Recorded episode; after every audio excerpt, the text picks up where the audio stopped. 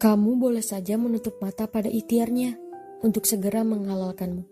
Kamu acuh tak acuh, membiarkannya berjuang sendirian, tapi ingatlah, suatu saat ia pasti berhenti mengejarmu. Bukan, bukan berarti ia telah menyerah.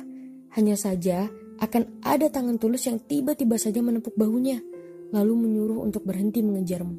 Ya, dengan atau tanpamu sekalipun, ia pasti akan bertemu dengan jodohnya. Jadi bersiaplah sebab suatu hari nanti kamu bisa terlambat. Kamu boleh saja menutup kuping pada usahanya untuk mengatakan bahwa ia mencintaimu dengan sungguh-sungguh. Kamu hiraukan keseriusannya dengan alasan bahwa ia tidak masuk dalam daftar kriteriamu. Namun sadarilah bahwa suatu saat ia pasti pergi dari kehidupanmu. Bukan, bukan berarti ia sudah putus asa. Hanya saja akan ada sosok baru yang menghibur, memberi ketenangan, sampai pada akhirnya ia merasa nyaman lalu memilih pergi meninggalkanmu.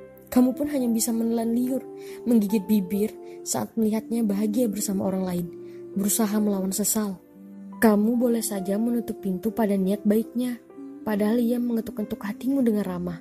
Kamu mengusir dengan alasan bahwa jiwamu sedang menanti sebuah nama, sebuah nama yang bahkan tak pernah menyuruhmu untuk menanti. Hingga yang dinanti itu memang tak pernah datang, kamu marah, kesal, kemudian ingat pada seseorang yang pernah kau tolak itu kamu mondar-mandir di halaman rumah, menunggu agar ia yang pernah terusir itu kembali datang. Betapa cerianya, sebab harapan itu akhirnya terkabul jua. Ia datang, ia kembali, tetapi sayang, keceriaan itu tak bertahan lama, hanya sekilas saja. Mengapa?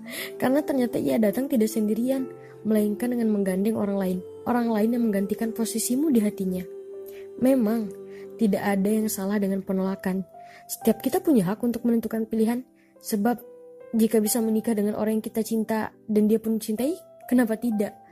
Sekali lagi, tidak ada dosa jika kita menolak seseorang. Namun alasan penolakan itulah yang sewajibnya direnungkan. Alasan yang baik akan mengantarkan kita pada kebahagiaan. Sebaliknya, alasan yang buruk akan menyeret kita pada penyesalan. Jadi, kamu menolaknya karena apa?